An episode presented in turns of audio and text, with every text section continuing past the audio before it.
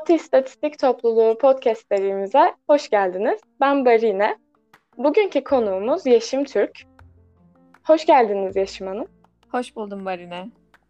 Nasılsınız, neler yapıyorsunuz? İyiyim, çok teşekkürler. İstanbul'un son güneşli günlerinin tadını çıkarıyorum diyebilirim. Sen neler yapıyorsun? Süper. Biz de okul açıldı, onun telaşındayız bu aralar. Çok güzel telaşlar. ee, Yeşim Hanım, siz de bizim bölümümüzün mezunusunuz. Öncelikle sizden istatistik bölümü ve ODTÜ ile nasıl tanıştığınızı öğrenmek istiyoruz. Tabii ki. Ee, şöyle, ben matematiği çok severim.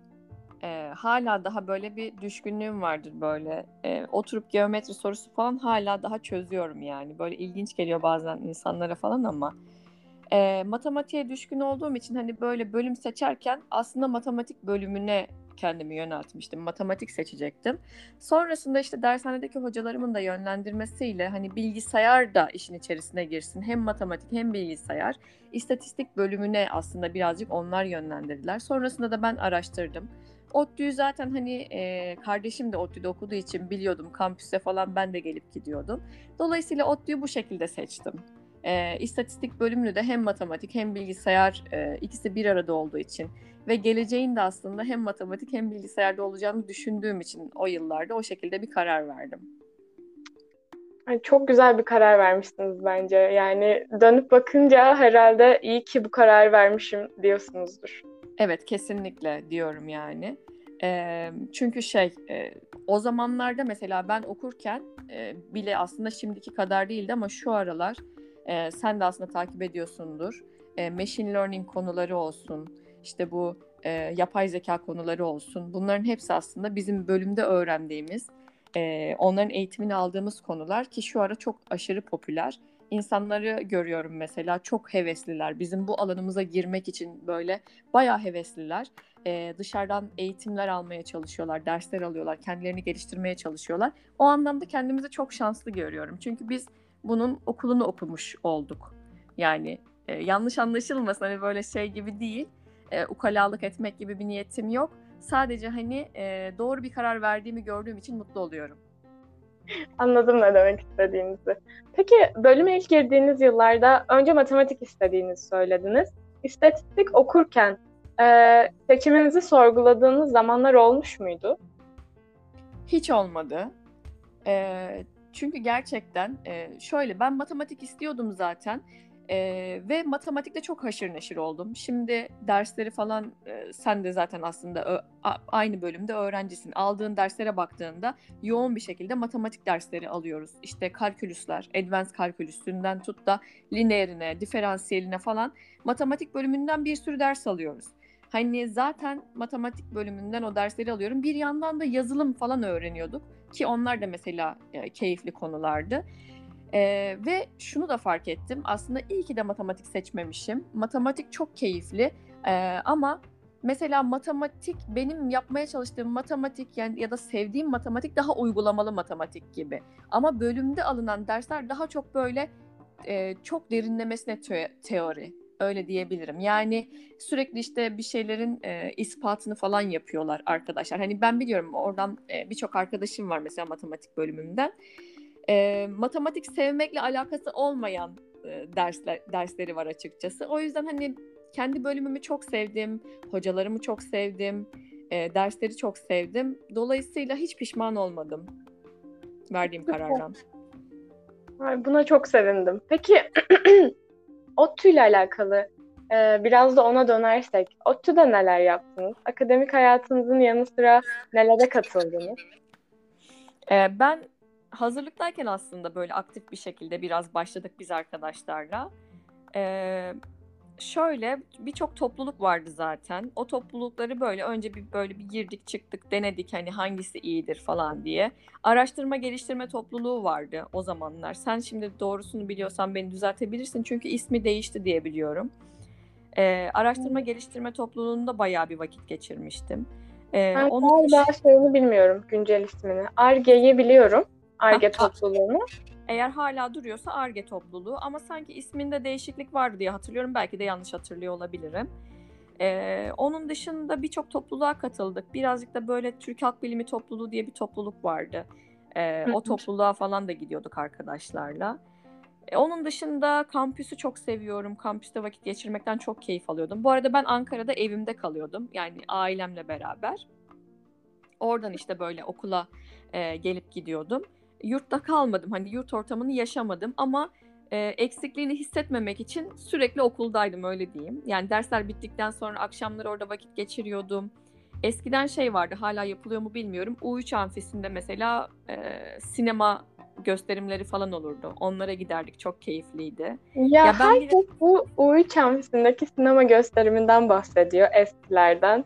Ama artık yok. Size büyük bir imrenmeyle dinliyoruz sizi ama artık yapılmıyor ne yazık ki. Aa, çok kötü olmuş. Çünkü gerçekten çok güzeldi. Herkesin bahsedeceği kadar keyifliydi öyle diyeyim. Yani arkadaşlarımızla beraber toplanıp akşamları böyle e, çok keyifliydi. Hani şey değil, şöyle düşünme. Mesela gösterime giren diziler bire yani dizi diyorum pardon o kadar alışmışım ki artık dizi şeyine. Aynen. Gösterime giren filmler gibi falan düşünme. Çok alakasız bir film de olabiliyordu ama zaten orada arkadaşlarınla e, oraya gitmek, hani o ambiyansı yaşamak da önemli olan. O yüzden bayağı keyifliydi. Keşke hani onu devam ettirebilseler ama topluluklar belki hani burada önce olabilir bilmiyorum. Yani, yani sizler önce ona, olabilirsiniz aslında buna. Belki geri getirebilirsiniz bunu.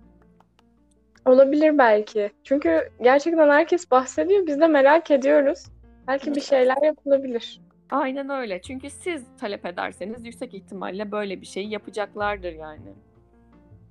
Hmm, güzel bir ODTÜ hayatınız olmuş. Evet, Geriye dönüp baktığınızda e, keşkeleriniz oldu mu? Yani şuna da katılsaydım ya da bunu yapmasaydım dediğiniz.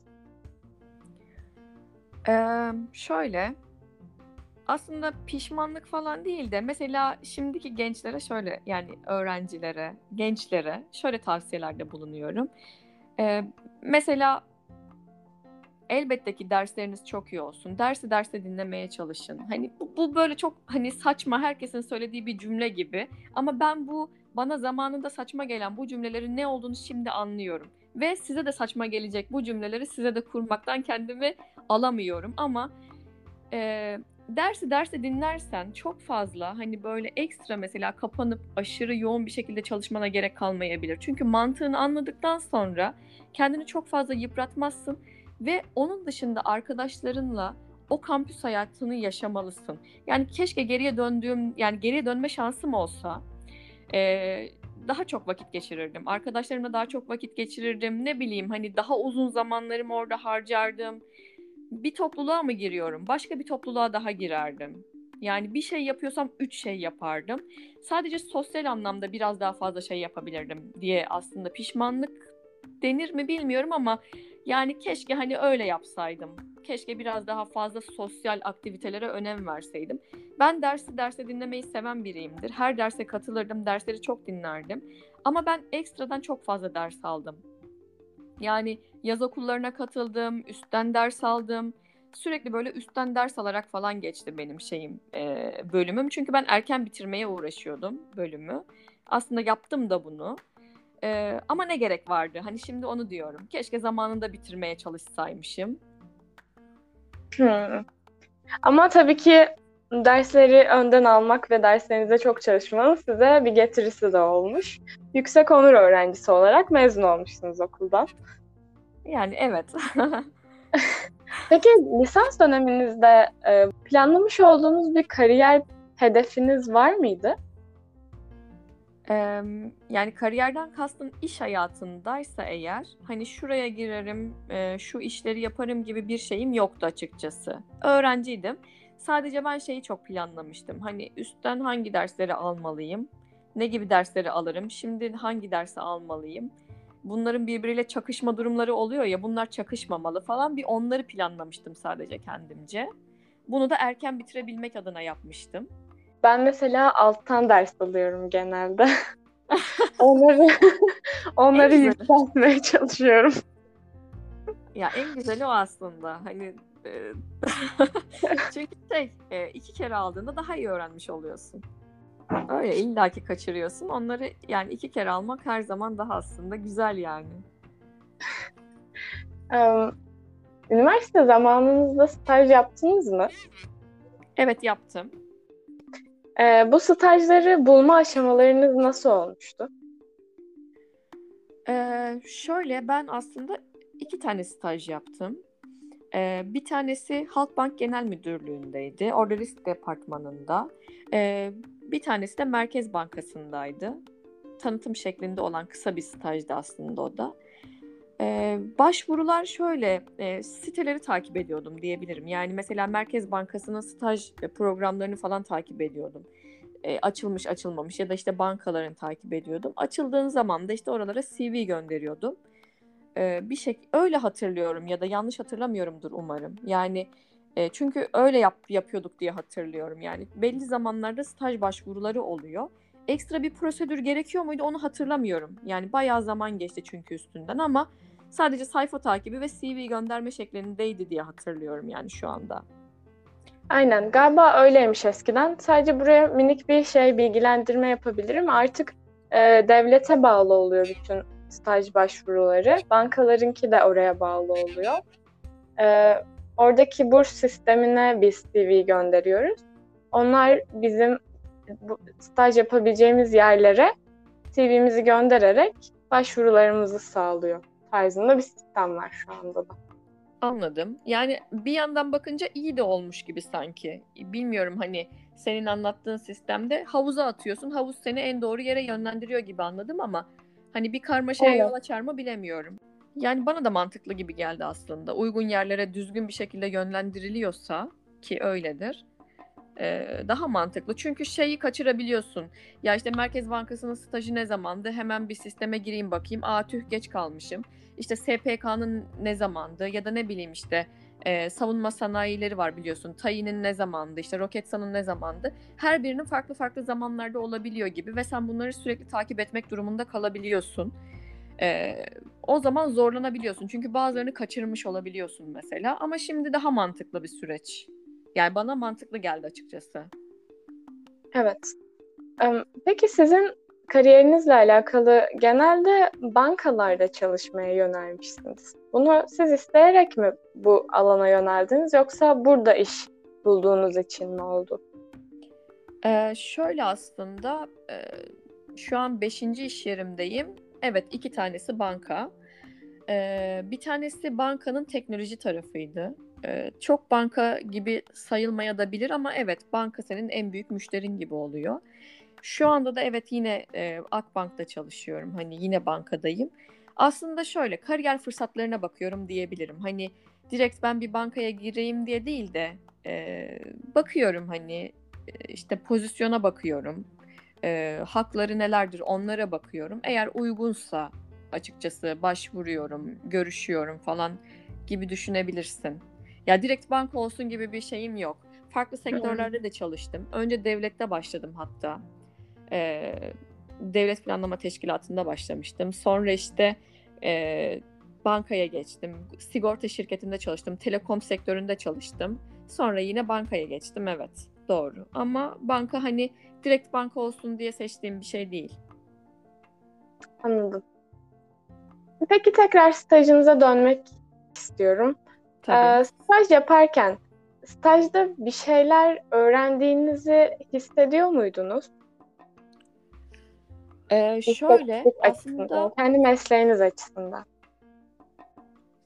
Yani şöyle e, aslında orada daha öğrencisin. E, iş hayatı nedir falan bilmiyorsun çok fazla. Ama giriyorsun gerçekten o zamanki hani Halkbank'ta e, işte benimle hani o sıra ilgilenen özellikle daire başkanımız mesela çok böyle teşvik edici bir kişiydi. E, bizi ya bunlar hani stajyerler daha e, küçükler kenarda tutun gibisine değil de işte iş verdiniz mi ne gibi işler verdiniz sen neler yapıyorsun diye böyle sürekli gelip ilgilenirdi. O e, o ilgi aslında seni şeye teşvik ediyor. Ya ben bir şeyleri gerçekten iyi yapayım. Hani ortaya bir şey çıkartabileyim. Çünkü değer görecek.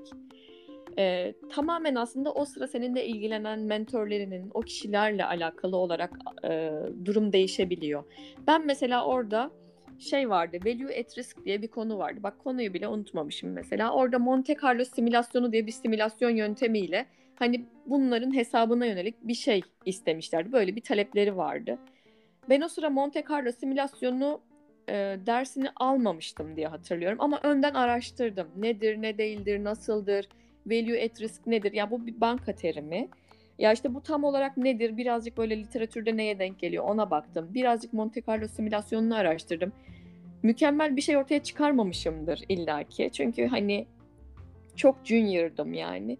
Ama bunların hepsini araştırdım ortaya güzel bir şey çıksın diye. Ee, sonrasında hatta tam stajım yazın bitti. O dönemin hani güz döneminde o e, dersi alırken Monte Carlo simülasyonunu işte hocamız anlatıyordu. Aa dedim tamam ben bunu biliyorum buna aşinayım. Böyle bir durum olmuştu mesela. Keyifliydi o yüzden. Merkez Bankası'ndakinde de bölüm tanıtımı şeklinde olmuştu. İşte şu bölümde bu tür işler yapılır, bu bölümde bu tür işler yapılır şeklinde. Yani benim stajım birazcık daha o şekildeydi. Birazcık daha bankayı tanımaya yönelik ne gibi işler yapılıyor, hangi birim ne gibi konulardan işte sorumlu. Birazcık daha e, bu konular aslında anlatılmıştı.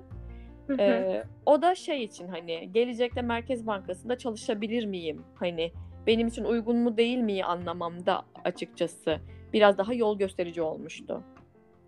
Evet tabii ki bütün bölümlerin ve ne iş yapıldığını tanıtımı sizin geleceğiniz için de iyi olmuştur. Evet, aynen. Aynen. Peki staj yaparken kendinizi hiç e, yetersiz hissettiğiniz bir zaman olmuş muydu? Ya ben şu konuda iyi değilmişim. İşte bunu bunu da öğrenmem gerekiyormuş tarzı. Yani araştırdığın, mesela siz bir konuyu araştırıp o konuyla alakalı çalışmışsınız ama onun Doğru. dışında. Ee, ya şöyle, e, evet insanın biraz gözü korkuyor. Çünkü sen daha böyle öğrencisin. Ee, gidiyorsun mesela etrafındaki in- dili duyuyorsun. Farklı bir dil var, banka terimleri var. İnsan bir böyle panik de oluyor aslında. Ama orada da şöyle bir şansım olmuştu. Ee, dediğim gibi hem e, daire başkanı yani benimle ilgilenen, benim mentorum olan kişi gerçekten çok destekleyici bir insandı. Hem de staja beraber başladığım yine ODTÜ Endüstri Mühendisliğinden e, mühendisliğinde okuyan iki arkadaşım vardı. Biz üçümüz beraberdik. E, onlarla da beraber işte bir şeyleri araştırıyorduk, ediyorduk vakit geçiriyorduk. O yüzden de e, çok keyifliydi yani. Beraber bir şeyler öğrenmek. Ya korkuları atlatırken de birbirimize destek olmuştuk açıkçası. Ya şöyle bir şey var buna nasıl bakabilirim o bana soruyordu ya da ben ona soruyordum şeklinde. Bayağı keyifli geçmişti bizim stajımız. Süper. Peki biz öğrencilere vermek istediğiniz bir tavsiye? Kesinlikle var. ee, şöyle, bizim bölümü biliyorsun mesela sınavlara giriyorsun çıkıyorsun ee, çok fazla teorik e, çok fazla kağıt üzerinde matematik problemi falan çözüyoruz. Evet. Ee, benim e, ya işin gerçekten teorisine çok hakimiyetimiz olarak çıkıyoruz. Ee, bu konuda bir kere için çok rahat olsun. Dışarıda mesela bu teori çok işine yarayacak. Hani en azından neyin ne olduğunu bilerek başlayacaksın. Benim gerçekten tavsiyem şu ki pratiğini de öğrenin. Yani bir lineer regresyon öğreniyorsun ya. Şu anda machine learning adı altında geçecek bu. Bu lineer regresyonu uygulamasını da öğren. Nasıl u- uygulayabilirimini de öğren. Sadece öyle teorisinde kalmasın. Ya da mesela şeyleri düşün. Hangi problemle karşılaştığımda hangi modelleri kurabilirim? Nasıl bir problem karşısında e, nasıl bir algoritma uygulayabilirim? Sonra yeni algoritmaları takip etmenizi öneririm. Yani sürekli yeni yeni algoritmalar gelişiyor. Bu algoritmaları öğrenmenizi ve hangi datalara uygulayabiliyorsanız o datalara uygulamanızı. Şimdi şeyler var. Open source kütüphaneler falan var. İşte bu GitHub'da mesela insanlar yaptıkları çalışmaları falan paylaşıyorlar. O çalışmaları incelemenizi tavsiye ederim. Nerelerde, hangi problemlere nasıl çözümler bulmuşlar, ne gibi kodlar yazmışlar. Bir kere her şeyi e, gerçekten hani bilgisayarda yapmaya çalışın. Hangi programları kullanacaksınız? Mesela hani orada da şöyle e, şu anda Python çok popüler. Python kullanmanızı öneririm. R mesela R'ı bilmenizi gerçekten öneririm. Çünkü hani şu ara mesela Türkiye'de baktığında Python çok popüler kullanılıyor ama yurt dışında mesela bazı ülkelerde özellikle R'da tercih ediliyor, kullanılıyor. O yüzden R'da da kendinizi geliştirin. E, ya bu dillere hakimiyetiniz olsun. Dediğim gibi sadece teoride bırakmayın sürekli pratiklerini öğrenmeye çalışın. Yoksa bir bocalama dönemi oluyor. Ya tamam biliyorsun teorisini aşırı da hakimsin. E, ama şimdi ben ne yapacağım? Nasıl kullanacağım? Nereden başlayacağım? Bunun için nasıl bir data oluşturacağım? Hani anlatabiliyor muyum? Yani çok böyle kağıt üzerinde bırakmamaya çalışın her şeyi. Uygulamasını çok yapın. Um, uygulamaya geçirmek için en önerdiğiniz şey herhalde GitHub'tan verilere bakarak onların üzerinde bir şeyler yapmak değil mi?